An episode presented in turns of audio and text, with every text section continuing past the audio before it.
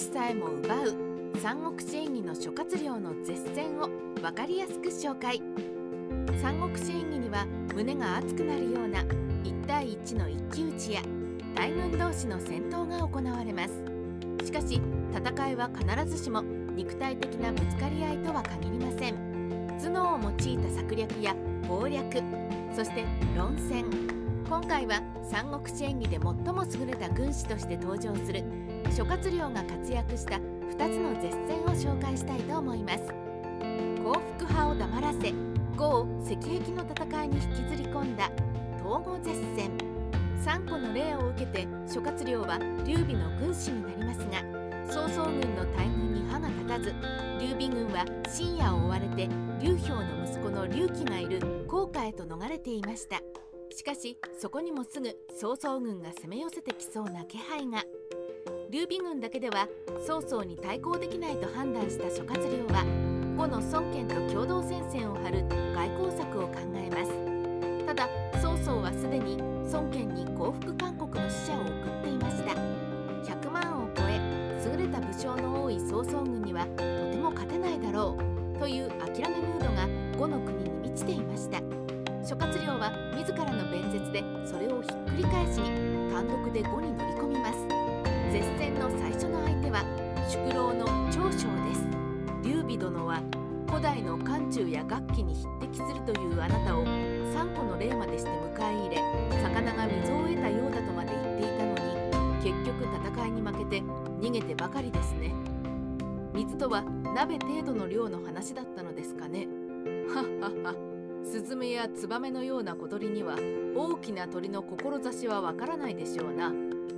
我が主君は曹操軍50万に対して立ち向かい宋人李天加工トンらの兵を破っています。その後負けても20万人の民を捨てなかった。口ばかりで手も足も出ない。そんな人たちには理解できないでしょうね。すかさず次に愚本が議論をぶつけます。曹操軍は100万にも上ると言います。それだけの大軍と戦おうというのは何か考えがあってのことですか？100万といっても実質は7080万というところ。しかも袁紹や劉氷の兵を合わせた寄せ集めですよ。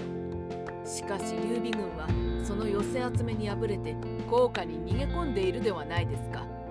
確かに我が軍は数千程度でとても太刀打ちできる兵数ではありません。それでも機会を伺って曹操を倒そうとしている。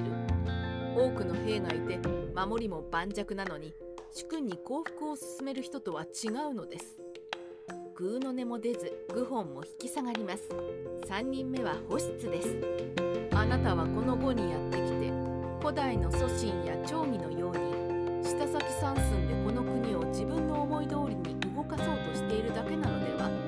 祖神や長義をただの弁舌だけの人だとお思いのようだが彼らは国の大臣を務めた人たち。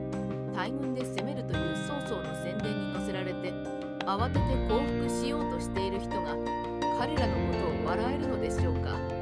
バッサリです。曹操をどのように思いますか。そう尋ねたのは節操です。漢王朝にとっての逆賊です。そうでしょうか。すでに漢は終わったのも同然。それならば曹操が新しい時代を作るのは道理というもの。黙りなさい。漢に仕えていたはずが衰えたと見たらすぐに取って代わろうとしている。そんな曹操が道理だと言うならあなたもこの国が弱くなったら同じことをするのですか。節操は返す言葉もありません。これに続いたのは陸石です。確かに諸葛亮殿のおっしゃる通り曹操の家系は代々漢の官僚。それに比べて劉備殿はどうか。漢の皇帝の末裔などと言っているが若い頃は随分貧しい生活をしていたようですな。家筋が良くても皇帝を意のままに操っている人間と昔貧しい生活をしていても王朝の復活のために戦っているお方どちらが優れているかは明白だと思いますが。こうして陸石も論破され元春底平長音楽東も反論できずに呉の幸福派はみんな諸葛亮の前に敗れたのでした。諸葛亮は最後に君主の孫権を焚きつけ見事に呉曹操との戦いに巻き込むことに成功したのでした。北伐での王老との絶戦蜀の初代皇帝劉備が崩御し魏の勢力は強まる一方諸葛亮は取り返しがつかなくなる前に魏を倒す決意をします。水死の表という決意表明を皇帝の劉禅に伝えいざ魏に対する北伐を開始します。順調に勝ち進む諸葛亮でしたがそこに魏の総帥宗信の軍師として同行していた王老がこの戦いの正当性をテーマに絶戦を挑んできます。王老はすでに76歳という高齢の文官でした。あなたが高名な諸葛亮殿か。なぜこのような大義名分無益な戦いを起こしたのか。大義名分がないとは何をおっしゃるか。帝から直命を受け逆賊を討つための戦いである。逆賊とは何を言う。昔から徳のある者が天下を治めるのが摂理というもの。すでに漢王朝の世は乱れ黄巾の反乱やその後の戦乱で民は疲弊していた。それを曹操様が平定し民も曹操様の徳を慕ってついてきた。権威で従わせたのではない。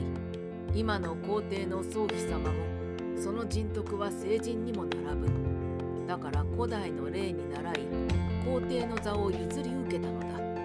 徳のある主君に強大な兵力があるのに摂理に従わない方が逆賊と言えよう。漢に長らく仕えた王老殿がどのようなご公説をするのかと思えば呆れて笑いもしないが一つ教えて差し上げよう。確かに漢帝霊帝の代で漢王朝は衰退し宦官ははびこり黄巾の乱や董卓一味によってさらに国は乱れた。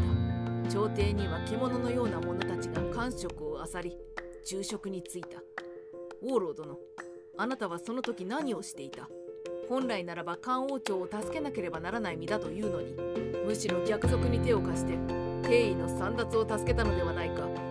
無礼であろう田舎者めが。黙れ。恥知らずな老いぼれ。幸い先帝の意志を継いだ諸葛亮が今こうして逆賊を討ちに来た。